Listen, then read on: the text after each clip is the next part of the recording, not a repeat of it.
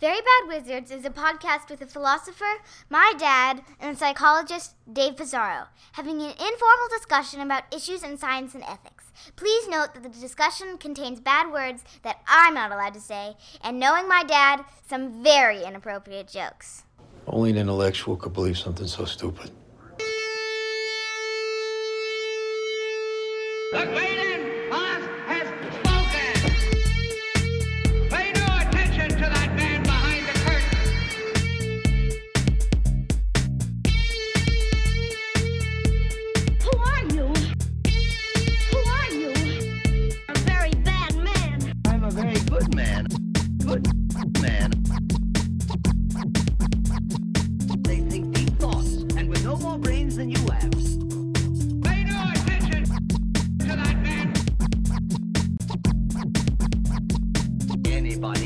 Brain. You're a very bad man. I'm a very good man. Just a very bad wizard. Welcome to Very Bad Wizards. I'm Tamler Sommers from the University of Houston. Dave, today we're going to talk about the extended mind, an important topic with a large literature. But what about the extended penis? Why doesn't anyone do research on that? I thought I had made it clear from my previous conversation that we do too many dick jokes, and now, now, Now it's all dick jokes. No- all the now time. it's just like we're gonna get typecast. The extended penis over time. So the the, Yes. the breadth and length of the extended penis and uh, and how it affects uh, the bo- Yeah, embodied no, I- penis. the I guess it would be embodied. I, you know. It sounds like a hoax article. It You does. should do it.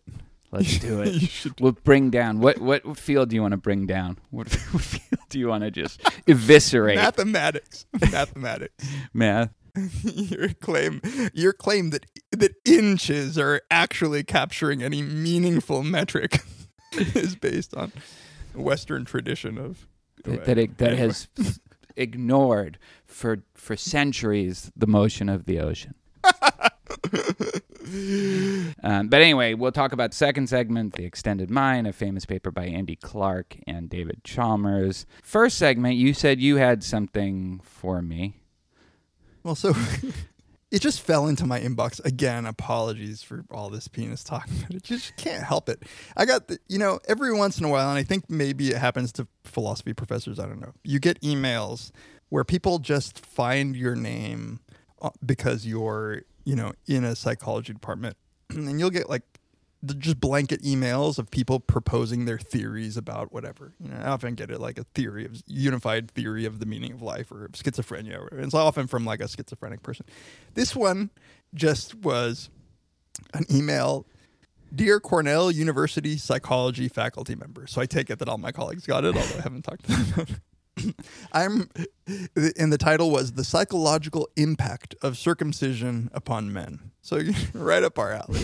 So some Jewy stuff, some penis stuff. So this isn't the crazy- extended penis. This is more like the abridged penis. The abridged penis. This is a, a- an attempt to thwart the extended.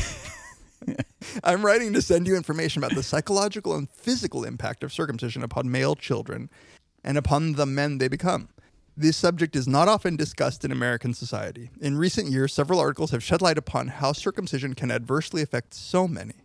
Below is a list of links for articles that discuss how this is so. More and more men are beginning to speak out about what was done to them as infants and how this has affected them throughout their lives. Psycho- psychologists need to become aware of this issue in order to help those affected. Tragically, two young men in California became so depressed that they committed suicide because they were circumcised as infants. So I, I don't want to. I don't, I don't want to laugh at suicide. It's tragic. Depression is real. But like the claim that it's because they were circumcised as infants. Well, how does he know that that's why they committed suicide? I didn't Did actually click click, the link? on, on the on the link. No, but but it is from a a, a periodical. I do not know. It's called Gay Star News. Gay man who suffered from depression over his circumcision kills himself. So, so there is apparently a movement of men who are um, sort of claiming that they they've been victimized, uh, um, that and so so I've actually clicked on the the article here. I'll include a link. This is something that I believe. This is the man who committed suicide. Uh, quoted. This is something that I believe has a severe toll on people, and all of us are affected in one way or another by what I see as a human rights violation, a blatant human rights violation that is incredibly widespread and right under our noses. Now, it may be that it is morally just inappropriate to circumcise ma- males, right? Maybe, uh, maybe that's like let's set that aside for now. The claim that is like adversely affecting you as an adult, that's the one I don't get. And here's why I don't get it. I mean, I mean, it's a between subjects design. I have no idea what it's like to be uncircumcised.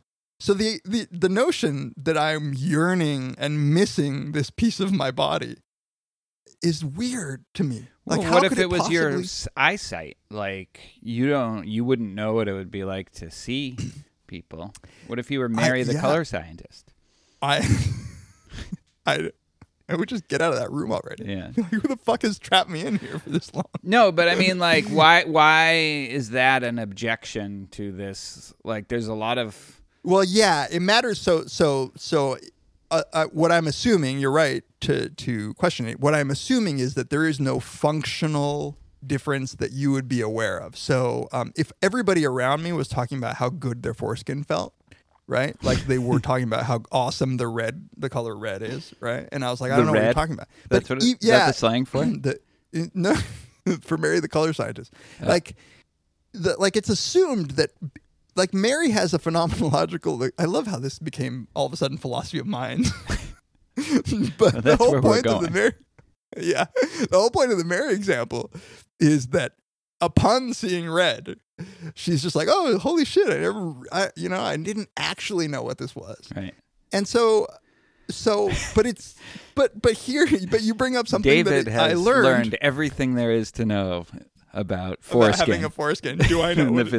So apparently, and I clicked on one of the reasons that I even paid attention to this is there's an there's a woman named Darcia Narvaez. I don't know how to pronounce her last name, who is a professor um, who does moral psychology at the University of Notre Dame, and I know her. I've, I've met her, and I and, and I know of her work. But she's apparently very active in this sort of anti-circumcision movement. And she wrote this article about how you know seriously we need to treat like the psychological damage, and and she makes all kinds of l- weird claims about um, how like she in this article she claims that circumcision is tied to autism. Like and this is a scientist right? And and and she's trying to make the link through like the the pain of the of the procedure that's experienced uh, as an infant um is somehow like experiencing that much traumatic like physical trauma at a, at a, at infancy is supposed to sort of like have this rewiring of your brain.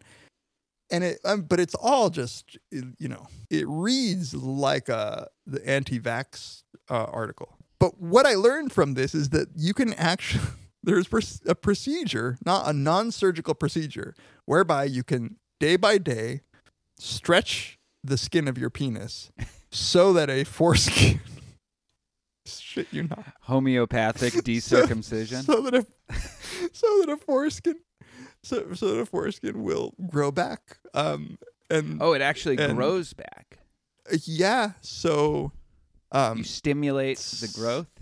yeah so you, You stretch it? it? out you you extend it exactly it is exactly that um But is it still so your penis then? Is it still your penis in that? It's it's It is. it's in your skin so Yeah. it is so i think it Okay. is um yeah so I, so apparently you there's a way to, to get to get back that foreskin So I don't know if we've Um, talked about this, but l- let's say this person who you probably rightly think is a nut job was like you replace anything that um, refers to men, you replace that with women and girls. Yeah. Um, Then all of a sudden, the the email doesn't look so crazy. I mean, I think this is part of the point of the anti. Now, of course, my deep religious commitments doesn't e- allow me to go down this road of ethical inquiry, but it is unbelievable and it's hard to find a principled explanation for why we regard the two things so differently. Yeah. So you you could try to mount an argument that it's motivated by different things, but uh, like I should say, I, I'm actually super sympathetic to to the view that this is inhumane, unnecessary, and uh, just a relic of of religious ritual. Um, and so that's that. That's really not the part I'm mocking.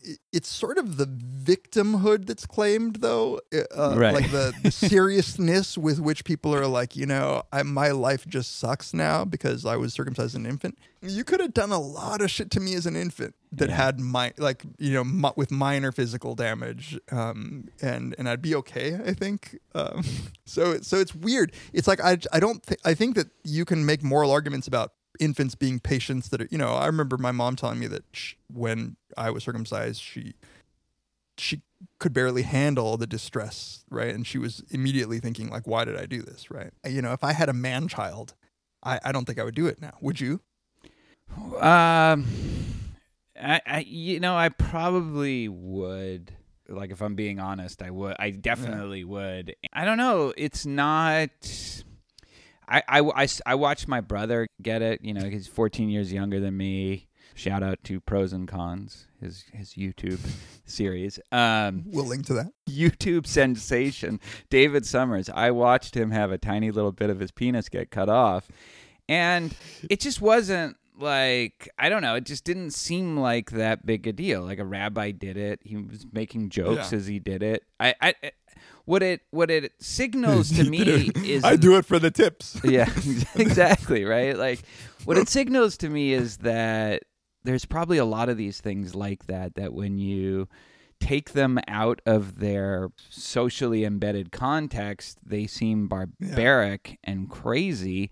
Um, but within that context, it just seems run of the mill. And I imagine that's probably like you know the same in some cultures for for female circumcision and for so many practices that like we mm. have and some of which truly are morally objectionable.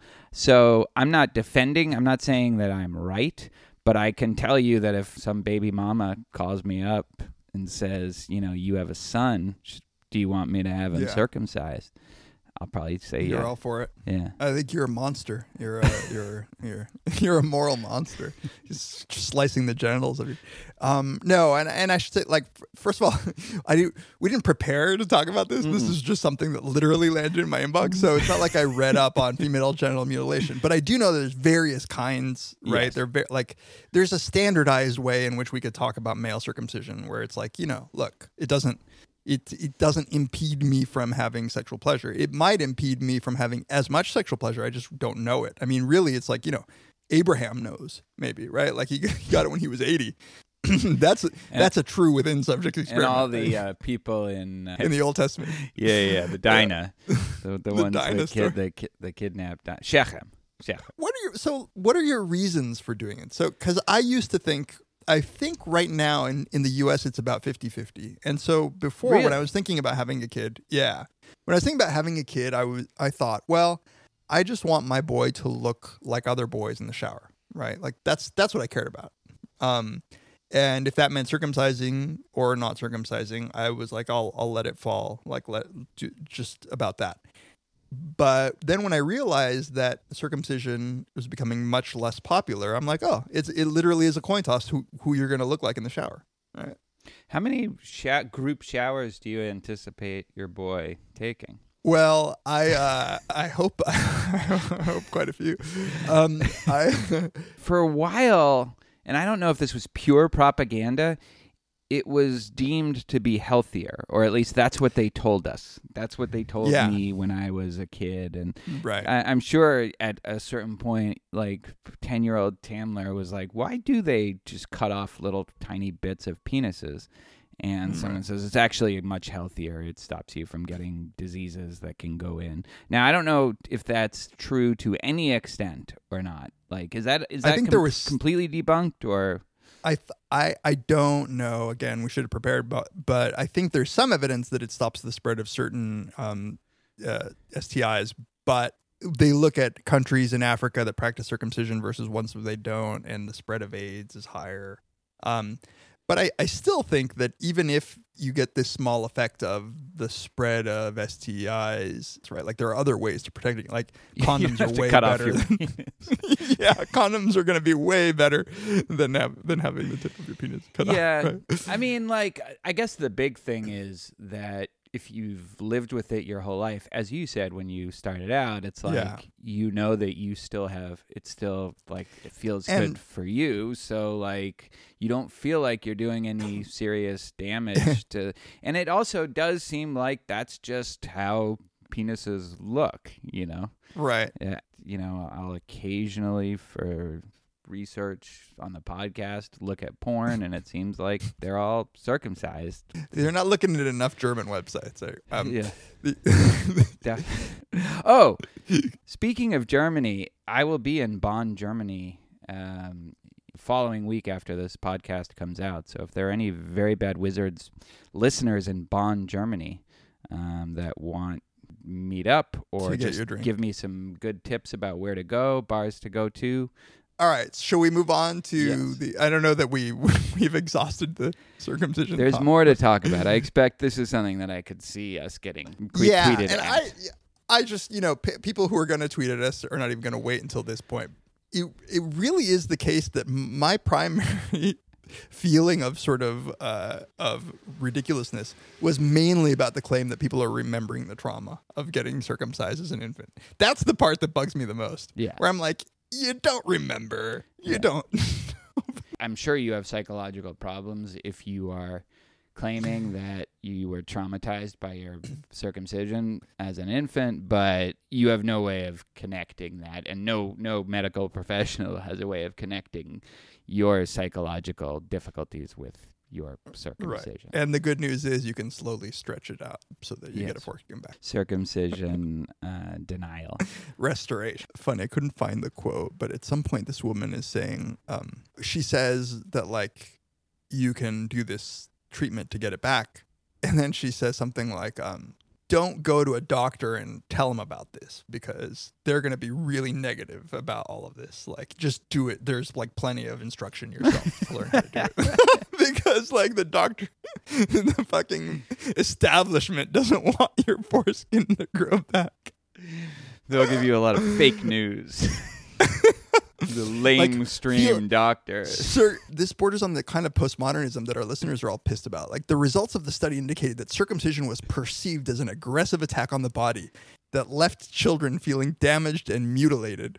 Cansever also noted these boys experienced changes in body image with many feeling smaller and incomplete, feelings of inadequacy and helplessness, as well as tendency to withdraw psychologically. You know what it reminds me of? It's like Doctor Strangelove when uh, the general, you know, uh, Sterling Hayden, he's like, I discovered this communist conspiracy during the physical act of love. I Tell me, Jack, when did you first become, well, develop this theory? Well, I, uh, I, I first became aware of it, Mandrake, during the physical act of love. Huh. Yes, a, uh, a profound sense of fatigue, a feeling of emptiness followed. Luckily, I, I was able to interpret these feelings correctly. that's what that's what this is. It's like whatever fucked up thing that you have going on. Exactly. It's like you need to find you you need to find the find- reason. Yeah, I mean, this is why I like false memory therapy, like of like satanic ritual abuse. Like people, people just need to find a reason why they're feeling all fucked up, you know. And it's like, And if circumcision doesn't work, then gender studies. That's that's the reason. don't get me started on those student protests. All right. All right. We'll be right back to talk about the extended mind.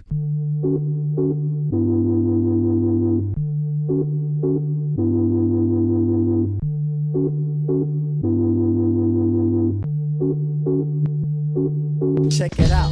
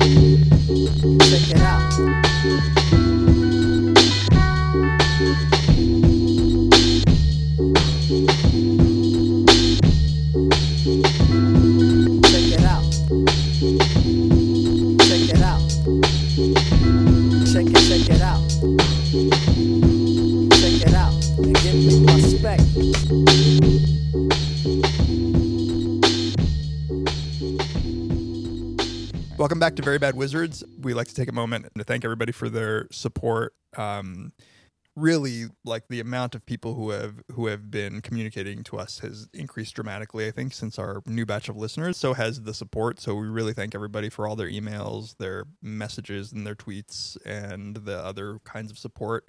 Um, if you would like to get in touch with us, there are, there are almost too many ways. You can go to our Facebook page and leave a comment there. We always have lively discussions. You can tweet to us at Very Bad Wizards or at Tamler and at Peez.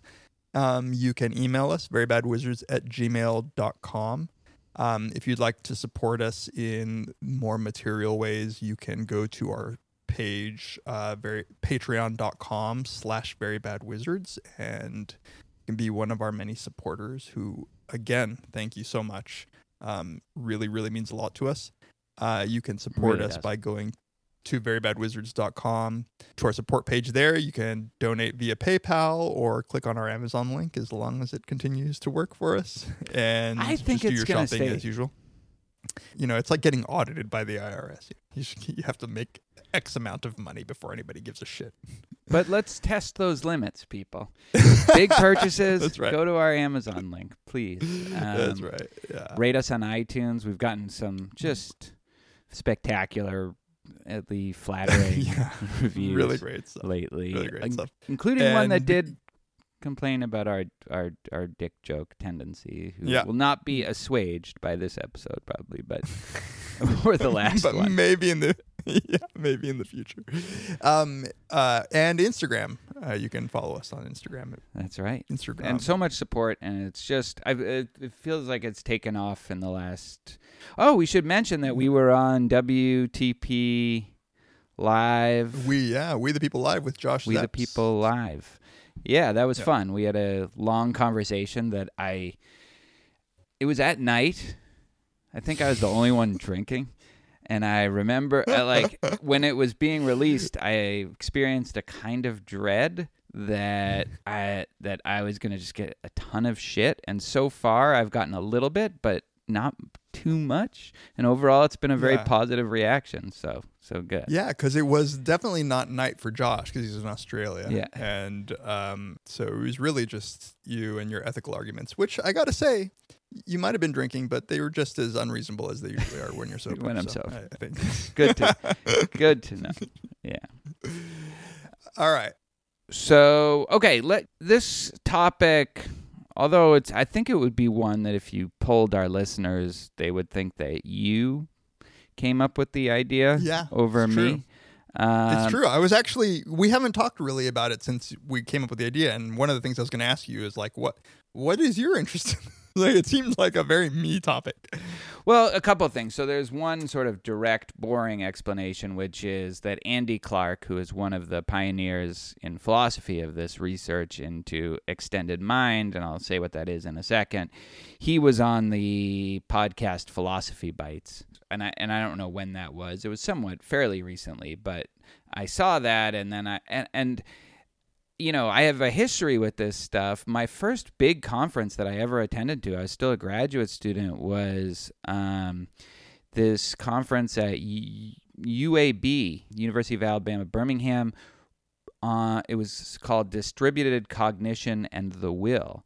And at that conference was Dan Wegner and Andy Clark and Dan Dennett. Like these were big time. I didn't. I had no idea like how big a deal some of these people were, and and that's and so Andy Clark gives this talk on the extended mind and how we shouldn't conceive of the mind as contained only within the physical skull, like the, the skull or the brain, that the mind can extend to all sorts of outward objects. Um, and again, he, he did this paper that he published with David Chalmers, which from 1998 was before we had access to certainly portable access constantly to the web, to the internet.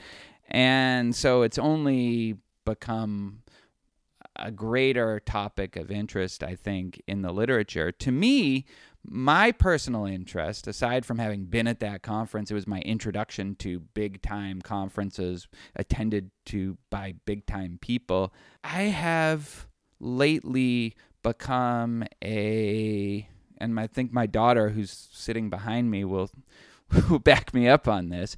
I've become a crank about iPhones and the internet in general. I like I'm very worried about her development as a person because you know Right. because there's this con and she's pretty good about it but there's this constant temptation to be on your phone and to, and I've been worried about it uh, especially with myself. I feel like it's destroying my memory, it's destroying my cognitive abilities, it's destroying my ability to focus. So That's, that that's the alcohol. That's the al- right. No, it's never the alcohol. it's actually the circumcision that's having its The- uh, the late, truest- late effects. Uh, it's the circumcision, exactly. This is something that's been really disturbing me, and I feel like it's having hugely deleterious effects on my mind. So, this body of research and the argument that Clark and Chalmers make and have continued to make if what they're saying is right, it could be that just my conceptual framework for approaching this question and, and specifically being really disturbed by the impact of iPhones and the availability of the internet, it could be that I'm thinking about it the wrong way. It's not that it's messing with my mind, it's messing with my memory. It's in part constitutes my mind, it in part constitutes my memory, it constitutes the way in which I acquire knowledge. It is part of my overall cognitive frame, the way I interpret and understand the world. And when you look at it like that, it doesn't make it almost doesn't make sense to say the fact that I have my phone is messing up my memory because it's not. It's actually ex- enhancing my memory to a huge degree if my memory includes the access I have to my to my phone.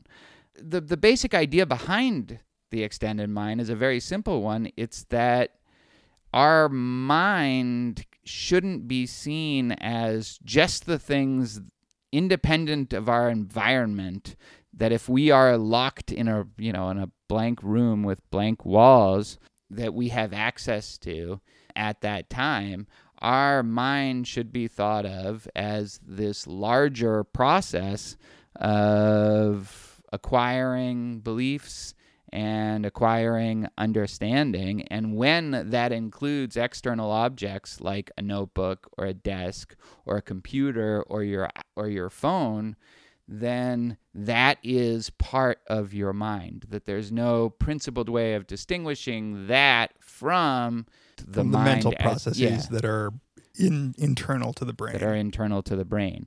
And so, what's interesting about this, it would be so- the, just to wrap up. This would be a debate, maybe that I would be tempted to dismiss as purely terminological. And I think it is in large part a terminological debate, but for whatever reason, this terminology has real practical effects on how I, or it might have practical effects on the way I view something like my iPhone or, you know, my, my laptop or the various devices that people have and their impact on on their lives like it might change my thinking to this is fucking up our life to this is improving our lives you know? And all Right. because of just a different way of understanding the concept of the mind. So that's why i thought it would be interesting to talk about I agree, um, and I also agree that it's it's eerily sort of pre- prescient in its carving out an area of interesting research that was only going to become more and more salient and and important. Yeah. Um, with the advent of of as you say smartphones and it's it's a funny thing like as our teachers in elementary school probably told us when we complained about doing math and they're like well it's not like you're always going to be walking around with a calculator in your pocket right and it's like no exactly it's exactly what we do Right. I mean, That even for something more. like that, they now let them use Yeah. calculators on the SAT because They there's no oh yeah, yeah there's no point Right. in What's the point? right? Lie? Am I right Yeah. about that?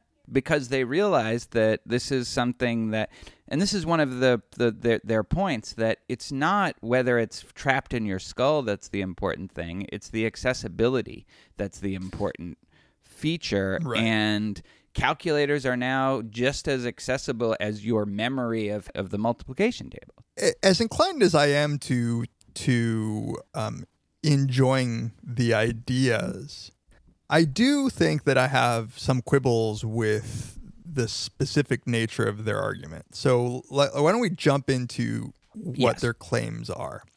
Um, uh, there's a couple of different claims. I think one is is more plausible than the other, but they start off with with sort of an interesting set of of examples and and they ask really what's the difference between these examples. So the first is uh, consider just human problem solving, like what we might consider just a traditional cognitive task.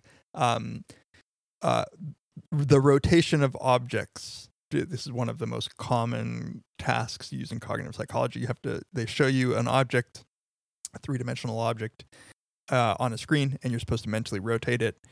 And in fact, there there is an entire intelligence test that is only rotating objects, uh, the Raven's progressive matrices.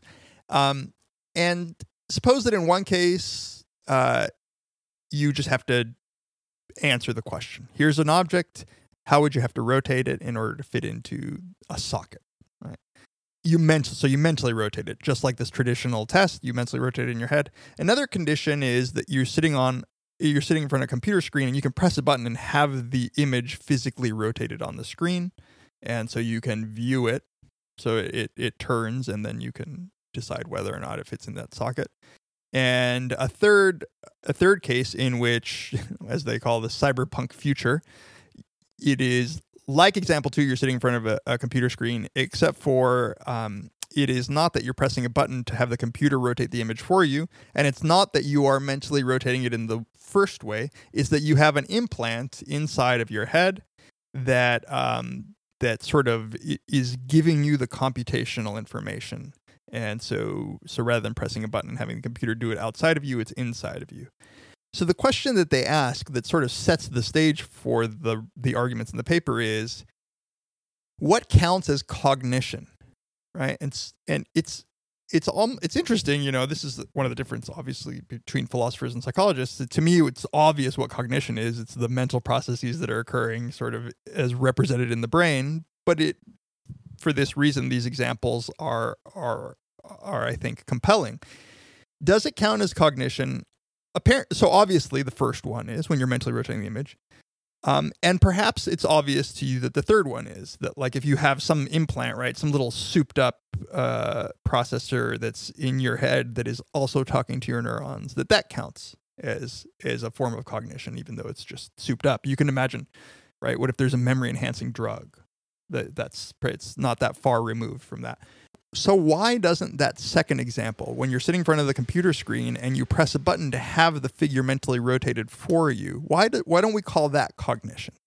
So they they build a case for arguing that that is cognition, um, even though it's outside of, as Tamler was saying, your skull and your skin. All right, it's not all. It's not just all in your head, um, and they call this view active externalism.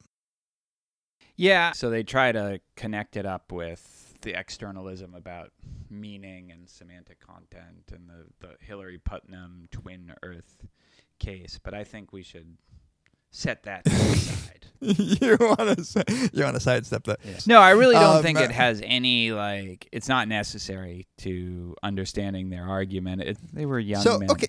Th- at the time. they needed the money. They they try to build the case that this is cognition and that it's not just terminological. It's not just that we want to include this. So right, this is related in some ways to the the embodied cognition stuff, where you say, like for instance, um, you use your fingers to count. Right.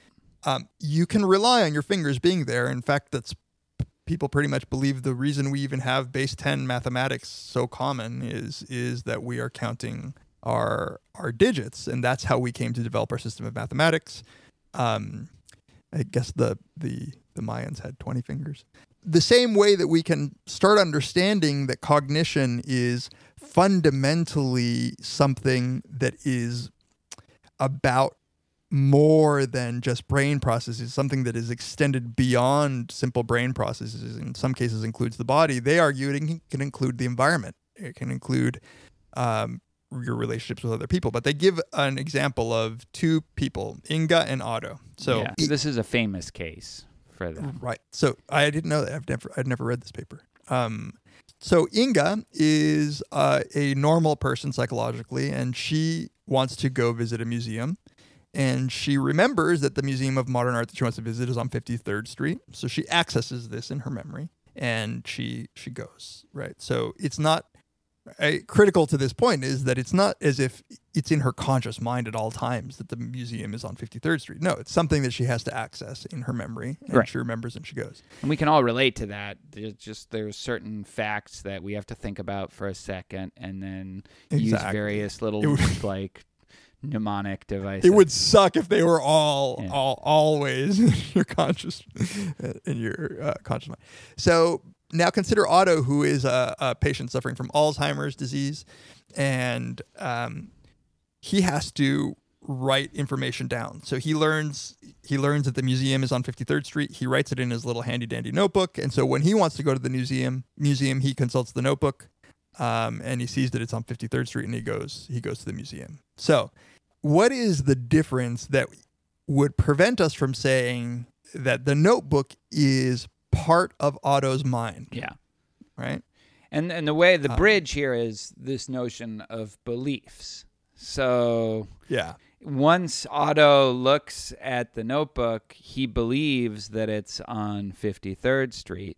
Now, the question is do you want to say that he believes that it's on 53rd Street before he looks at the notebook? Well, probably people would say no, but Olga also if like if you just at a specific moment when she's not trying to access that information, she's also not aware Right. of where the museum is. And so there's no real difference. Both of them can access that information. Um, one person by just thinking about it for a second, and the other person for just looking in their notebook for a second. To the extent that you want to say one of them believes it, you should say the other one does too, and one of them knows it, and that all of these are cognitive processes and part of their mind. So here's where they try to take down maybe some, I think, reasonable objections. Um, and I find that, that their arguments are, are pretty reasonable in their in their takedown. So they say, well, you you could say Inga just has reliable access to the location of 53rd Street. So whenever she feels like knowing where the museum is, she has quick and easy access. Otto, on the other hand, you know, might lose his notebook, or right, um, Yeah. he might be temporarily separated from his notebook. In which case, uh, the, it's something about the reliability of the information. As they point out, though, you know, it, you, can imagine a very, very reliable external device, and you can also you al- we also know of many cases in which your memory might be extraordinarily unreliable, like when you drink too much, for instance. We're just getting older. I mean, Right. you know, being able to remember the name of an actor or the name of an actress, oh, sometimes God, you have yeah. it and sometimes you don't. And it's, you know, the idea that it would be any more reliable than a, than a notebook or. In fact, that's why the, it's, it's actually funny that the dated the dated language, even though again 1998 doesn't feel that long ago. They're talking about filofaxes. yeah. I don't think anybody nowadays knows what a Even filofax. Palm Pilots came after that. Uh, yeah, yeah, it's hilarious. And they Uh, did this also right. like uh what, a year or two before Memento came out. That's right. It, that's immediately what I thought of, like his his tattoos, right? Um, which are a funny intermediate point between between you know embodied, like literally embodied, Yeah. Uh, by writing on your. Um, but I'll get back to Memento because that to me that's an interesting example. Um, because to to me when I said at the top that there were two claims, I think that it is an interesting claim to say that your mind is extended, but this belief section is what I where I really start to think um, maybe they're they're stretching it a bit. But but so the other thing they say is maybe you, you might say that well, um, th- this is the kind of objection only philosophers would give. Maybe it's that Otto can only perceive the information. He has access to the information by perceiving it, not by introspection like Inga does. And so, why call it a? Some so there's two things that are going on um, in Otto. He has an external thing that he has to perceive, whereas Inga is just sort of like accessing that same thing. Um, but they, I think, as they correctly point out, this is this is sort of a circular uh, argument that is you're just like the the very claim is that the notebook is part of the cognition and um and so this objection is is just simply kind of doubling down on saying that that it is two systems. Um whereas you could easily view memory and say current consciousness as two different systems as well. One just happens to be inside uh, the brain the other one is not so um so while Inga can access it, and there's some phenomenology associated with the access of memory, uh, doesn't really provide right. They give the example of Arnold Schwarzenegger um, uh, in in the Terminator movie, where if you recall, you know he sort of he has like a little heads up visual display that's giving him information as he's walking around. Um, Yeah. So you know it's not too far from that to a notebook. Okay, so I, all this to me sounds reasonable. So what doesn't? Well, and maybe this is just by dint of the way the technology has expanded. When they start getting into the conversation about belief by saying, well, Otto having the address of the museum in his notebook is it is as reasonable to say that he believes um, that his that the museum is on 53rd Street um, as it is to say Inga believes it uh, for all of the reasons that we just mentioned, the devices that we have in our pockets are very unlike the notebook. They mention this a little bit, um, but they're very unlike the notebook because there is a causal history to the notebook where Otto, and this is what gets me to Memento, where Otto knows that he wrote it down and he at the moment had a reliable reason to believe that that thing that he was writing down was was um, his own belief, right? So he's, like, I know I'm going to forget it, but I do believe this, so let me write it down. Um, Memento is this interesting in between case where I, you know, he does, he gets tattooed. So Memento is for those who I don't know why you would Just, listen to us. just if you don't don't even try. assume Yeah. where where the interesting point of of the movie is that we doubt the reliability of the information that he's writing down because of his particular condition and because he's being manipulated. So you can imagine that Otto has a notebook now with information that is in his handwriting, but that has been he's been somehow been manipulated to write it down or somebody copied his handwriting very well. Can we say that he believes that information? Say if it's purely external, right? You're Somebody- such some- a philosopher. Yeah, I think we Well- can. Just the same, like we can believe stuff that's a false memory. We still believe it. Okay. Well, so so now, now you have in your pocket, well, not currently in my pocket, but a, a, a smartphone with access to the internet.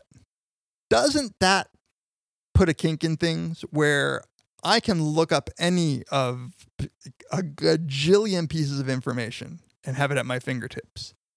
That to me is a stretch that I believe everything that is there. In fact, it would be inconsistent to say that I believe everything that's there. So you could say, well, let's let you know. Do I believe that uh, I don't know that there's a certain street in in Constantinople in Istanbul that is connected to the market? I don't. I, that feels weird now to me, right? Google Maps might accurately be able to tell me. And when you get to other kinds of beliefs, like is climate change man-made? Now, what do I believe if you're really externalizing the mind? Um, so I think that the causal history of how it gets into the notebook and is more like how it gets into the brain and less like access to this is why the distributed cognition stuff is different to me like i have access to being able to calculate you know fa- to factor prime numbers with a calculator or something like that but uh but i and so i can extend my cogn- cognitive capacities in that way but i don't know that epistemically or whatever whatever this is, whatever the claim is, that that I actually hold the beliefs that are accessible to me. Yeah. So, It- okay. Um, there are a couple ways to interpret what you're saying. So, I, I agree that there's something important about the source of the external information that you're getting. Is it traceable back to anything that you did at some point? And the fact that he put down all this information in his notebook um, or at least sort of asked somebody to do it, and that that seems to make that example more plausible. But then when you have information that you didn't ever at any point think to ask about or play any role in it being available to you, then Right, you sort of never epistemically interact. yeah, with yes, that right. You've had no epistemic interaction with it. Then it seems weird to call it a belief. But I wonder how important that is for the. So I wonder if that's just uh, an uh, uh, an objection to trying to extend this to belief in every case rather than the mind. Our So- cognitive abilities and our cognitive problem sol- solving skills and things like that. I do think there is something to the idea that even if that, that if you're presented with a brand new problem that you know how to use your phone to solve then that can maybe legitimately be called part of your cogni- cognition, your cognitive processes, and your mind, even. Yeah, even your mind, or at least I'm not exactly sure why not. Right. So here's where I think then, uh, you know, and I, again, this probably like other people have made this point in Oh, I'm given sure. that this, Yeah. this We don't know um, this literature. Uh, no, no. In fact, a little shout out to Bryce Huebner. He wrote a book on on distributed cognition. Probably And apparently, some of this Jerry Fodor has has like frothing with anger at this whole idea. Yeah. and people like Um, say, "Well, of course he is," but I, like I don't know anything about that, so don't ask. right uh, yeah the i mean i can i can see the objection like i i, I like it as a metaphor um and i, I just don't know that what i was gonna say is that here is i think an interesting um distinction that has to be made now that is gets us beyond otto and his notebook and it gets us into the world of sort of having having the internet access at your fingertips um in this paper they do in one paragraph discuss this objection. So they say, um, let's see. If I rarely take relevant action without consulting my Filofax, for example, its status within my cognitive system will resemble that of the notebook and Otto's. But I, if I often act without consultation, for example, if I sometimes answer relevant questions with I don't know, then information in it counts less clearly as part of my belief system. So you have a Filofax with like everybody's phone number, um, you know, 10,000 phone numbers in it. But if I ask you what your phone, what the phone number of somebody is, you say, I don't know. You may, you may not even know that it's in there. Um, but if you went, if you bothered to look for it, you might find it. It's harder to count that as a, as a belief. And that immediately following that, they say the internet is likely to fail on multiple counts unless I'm unusually computer reliant, facile with techno- with the technology, and trusting. But information in certain files on my computer may qualify. So here's where I think in one in a couple of sentences they're addressing this objection. They're saying to the extent that you can reliably say that you causally interacted, like by filing it yourself in your computer, knowing where to access it, then we would count it as maybe constituting belief and, and mind. And here's where I think an interesting uh, uh, there there is this interesting difference in two people who might both be carrying around an iPhone or both have access to the internet. In one case, you have a person who you know, I think this is really relevant for the the whole issue of fake news. You have somebody who is skilled at being able to distinguish good from bad websites and rumor from fact by looking at the right places on the internet. Hell, you even have people like there there are people that I know who are less familiar, usually older, who don't even really have the what we sometimes call Google Google fu, which is to know what to type in to Google in order to find an answer Because that actually takes some skill to develop to know exactly. So sometimes I, I play this game with my father where where some question comes up, I type something in and he types something in, and I get the answer right away, and he's mystified as to and he he'll literally ask me like, "What did you type in to find that?" And so I you know I give him the little shorthand, but of course his was like a longer sentence that wasn't exactly as you know there were gonna be things in his sentence that would cause the results to like be have a bunch more noise in it than than mine would. What I'm saying is I'm better than my father. No, You you like Um, torment your father in ways that are that are reminiscent of a Harold Pinter play. I don't know who Harold Pinter played. um, I have no idea what that reference was, but I take it as too hoity-toity for me because He was a bl- British playwright. Like rich he might have won the rich, Nobel Prize. educated background. Yeah, I went to school for Um, playwriting. You forget. I know you're fan- you're fancy. Sometimes you claim that you're not. You're like, oh, I'm lower middle class Boston, whatever, whatever. But you're fancy. I'm not fancy. The I am lower middle. class. Um, so here, so it matters not that the information is there. Like to me, the skill level, like whether or not we're going to call it on on on Clark and Chalmers' view, whether we're going to call Google part of my extended mind, I think really turns on whether or not I am sufficiently capable of using it to access information reliably. Right? So just the existence of like Snopes.com gives some people an advantage. Like the you know you know Snopes.com, right? Remind it's a me. fact checking it's a fact checking website. So if you ever hear like those it's been around for a long time, but whenever you get like those crazy email like things that you're you know somebody sends you, But it's like penises. clearly- it's just yeah, stretch your foreskin Stretch. and it'll grow back. Yeah. Um, you could just go, you could just search on Snopes.com, and they've dedicated themselves to like distinguishing true from false on the internet.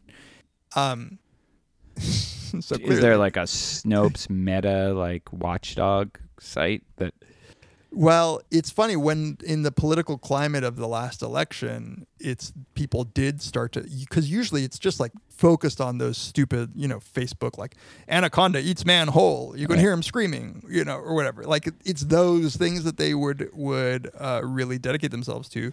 But when it came to all the political stuff, then it really start, you know, then people did start being partisan. So they try their best to be as objective as possible. Um, to me, it turns on how how reliable. Internalized. Yeah how reliable and how how much access to the reliable process do you have? It's not enough for it to exist and in some theoretical way be accessible but it it turns on practical accessibility like otto's notebook. He knows where to open the page right? Yeah. Oh god, this I- is so this I is can be- edging dangerously near some Gettier like epistemic luck kind of situation. well it is So philosophy let's of mind Pull back. it is Pull out. Pull out.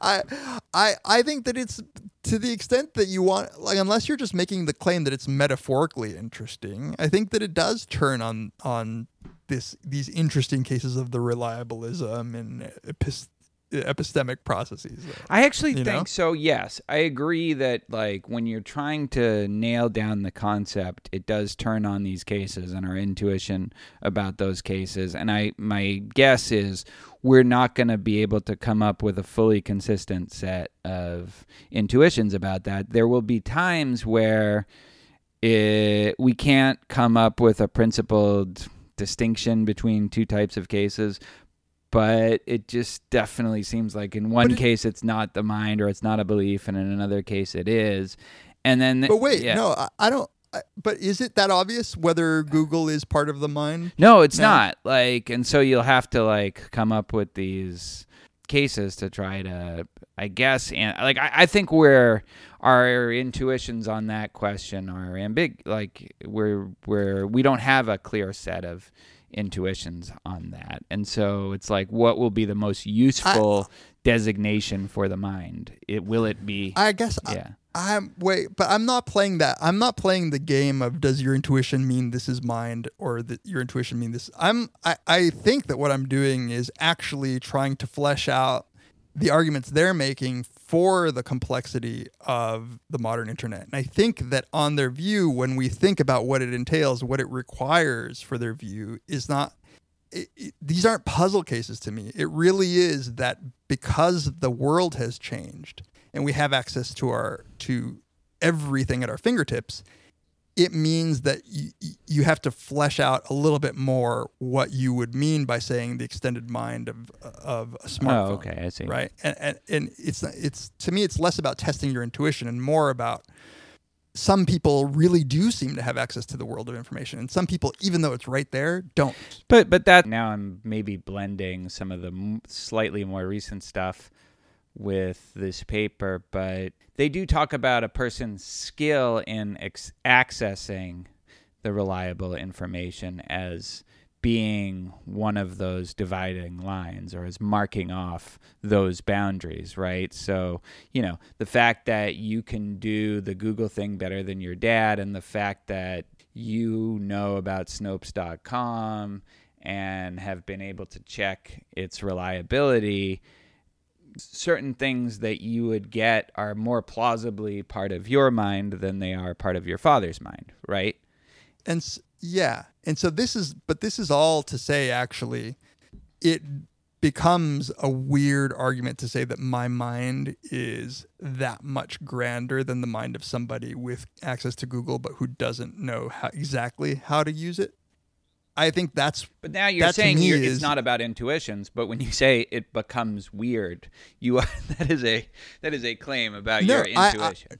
No, no, no. Uh, I'm saying is that the that what their argument seems to entail is a conclusion that I think is untenable, not because I have a gut reaction that it's not my mind, but because I don't think that's in the spirit of what they meant. Like I actually think that it's it is reality has given us a reductio. Right? It it is that that but but there's no there is a l- plausible. so then, where do you want to draw the line then? If you don't want to draw it, skull and skin. oh, you want to go back to skull and Yeah. skin.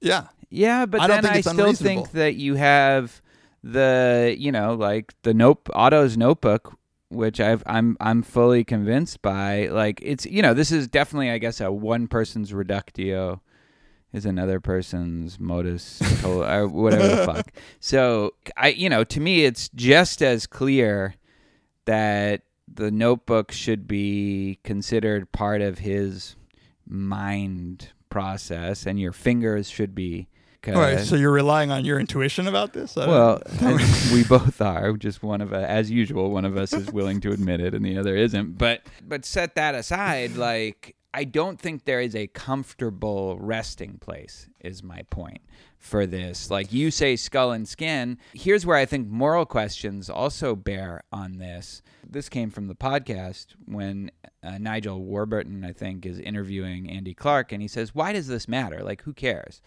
Great question. But he says, I think Right. this can make a kind of a moral difference.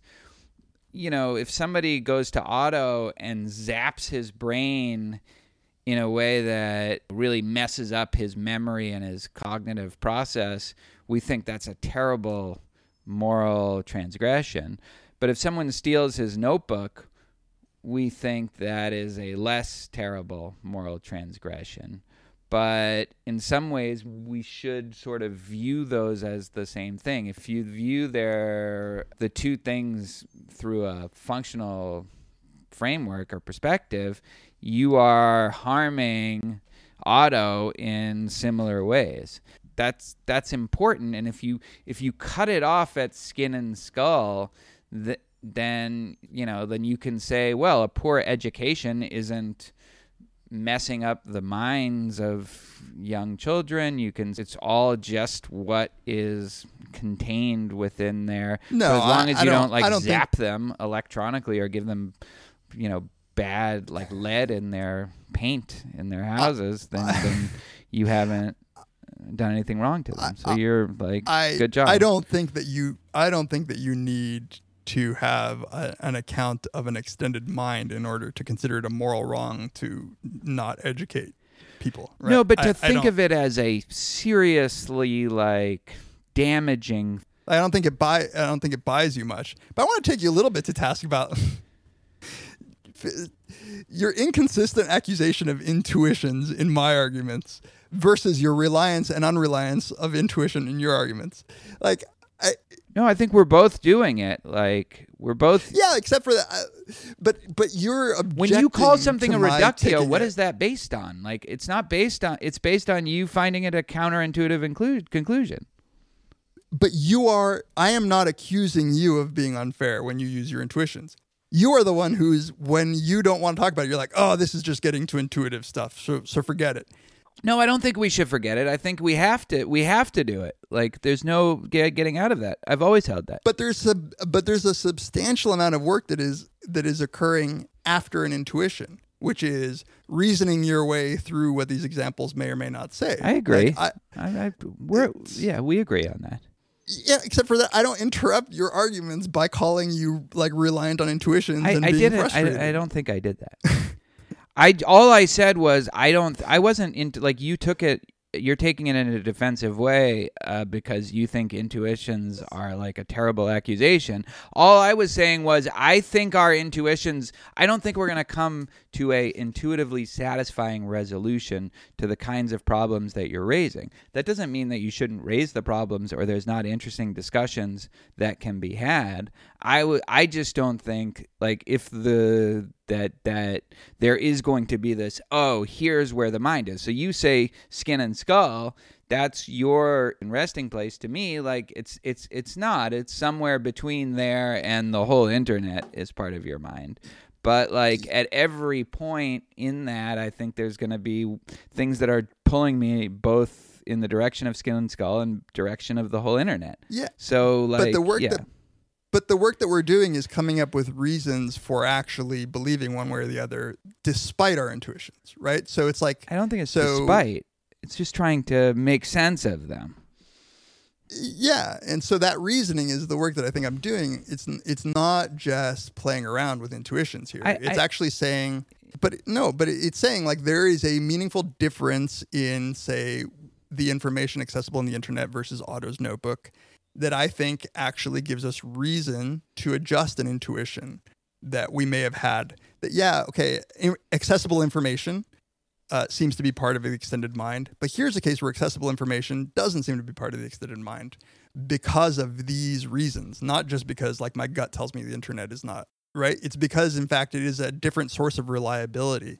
that they count as reasons for you legitimate that's reasons rather than different than, just like, reasons that are you know like completely arbitrary is because you find it intuitively plausible that in those cases it's not uh, an example of N- no, it's because what I'm doing is I'm I'm grounding my arguments. If I say like what matters is accessibility, and then I say okay, here's a case where accessibility is there, but but it doesn't actually mean accessibility with why? equivalent. What's the basis for that conclusion? It doesn't actually mean Well, all I'm like saying is it's accessed platonic form of belief. because the because accessibility seemed like a, a shortcut to truth, right? So you'd say Otto looks at his notebook and he knows where 53rd Street is. Now you look at the internet and you have eight different eight different locations for the museum and you cannot make sense of it.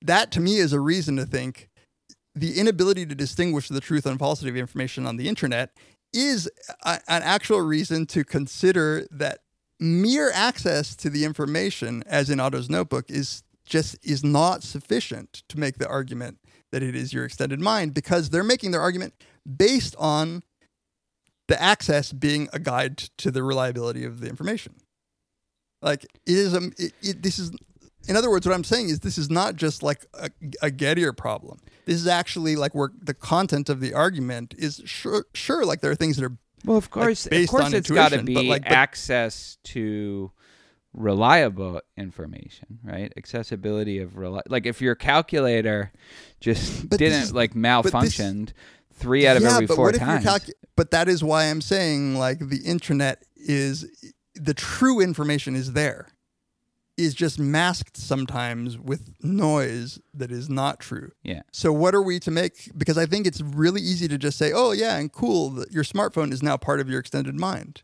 I think actually like that would be an unreflective, just like bad conclusion because the internet poses problems that weren't there in Otto's notebook. I mean, I agree with you, that the internet does. And I agree with you. Like, I think the only disagreement, if we have one, is like maybe you think Reason is doing more work than I am, although clearly we're we're doing all the things that you reason people love. We're coming up with we're we're trying to generalize some sort of principle, trying to identify some sort of general principle like accessibility, uh, reliability, and then we're trying to figure out to, like how important like come up with cases Right. where so it's like not we're doing it's all not that just stuff. mere but it's not just so it's not just mere mental masturbation It's not mere. In, it's never mere intuition, but there is intuition because when you say like the fact that uh, there's all this contradictory information on the internet, that shows that shows that it's not the mind or that it's not a belief because there's all these sort of con- like why? What if somebody just said no it's still part of the mind. The mind is contradictory. The mind comes Ba- we we have contradictory beliefs Ba- all the time. based on the arguments that they made. Right. So if your goal is to sort of like, you know, show that they like- messed up in this part and they needed to add this little criteria, like or whatever, No, like, like- but then then bravo, you've scored a couple points against poor and the Scotsman and the Australian. I, I think that I think that that uh, that you've missed the point of of my objection to your clear objection. It was not an objection. That's the thing that I'm still struggling to figure out. You wanted to you wanted to move beyond because this was nothing but I wasn't trying to. I, when did I say move beyond? you said let's move on. What do you mean?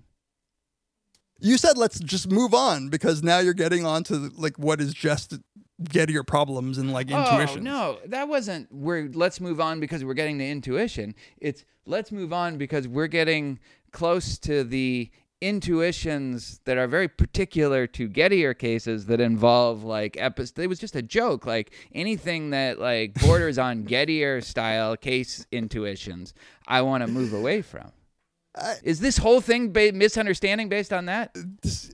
Yeah, it's like this gut reaction that you have. Like when I was trying to make, re- like, I, I think that what's at the heart of my frustration is that there are intuitions and there are intuitions that are built upon with reasons, and that you, uh, when you deem it unworthy of of the time spent to flesh something out, you j- you go back to the like this is just nothing but intuition. Like you you reason people who think you're doing some work, and they're like, oh, congratulations, you've like maybe we could go back to the hero worship of young Tamler at the conference, but like I bet you that Andy Clark and David Chalmers think that reasons are backing their arguments and that But I bet they wouldn't deny that their intuitions are ultimately going to ground whether you agree with them or I not. didn't say but I, di- I didn't say that they would deny it.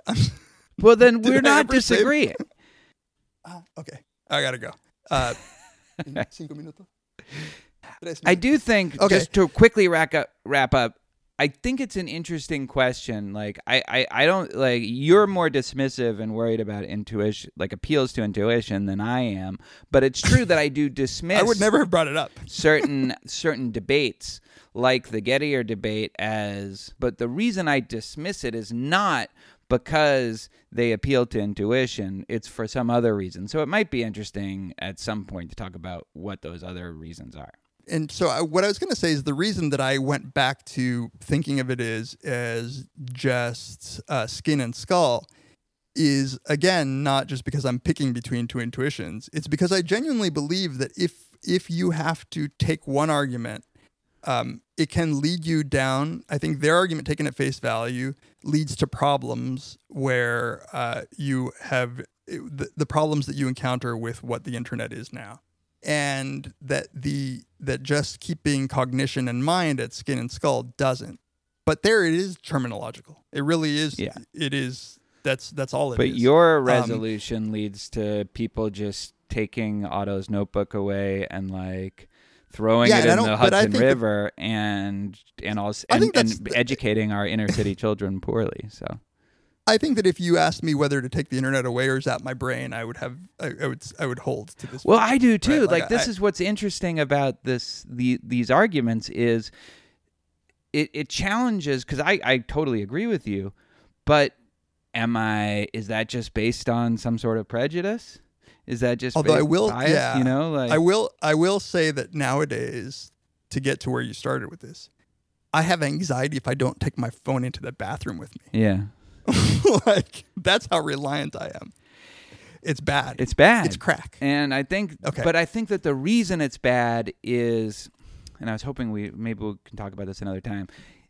It it it's not that it's messing with our minds exactly. It's that it's it's expanding our mind in ways that's maybe maybe that's the way to understand it in ways that are not fruitful.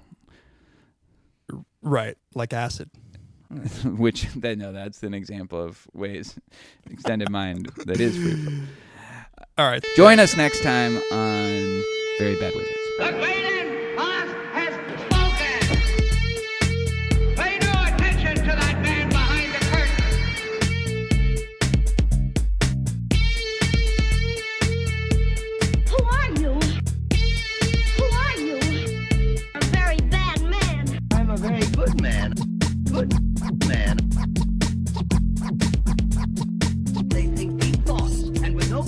Than you have. Pay no attention to that man. Anybody can have a brain. You're a very bad man. I'm a very good man. Just a very bad wizard.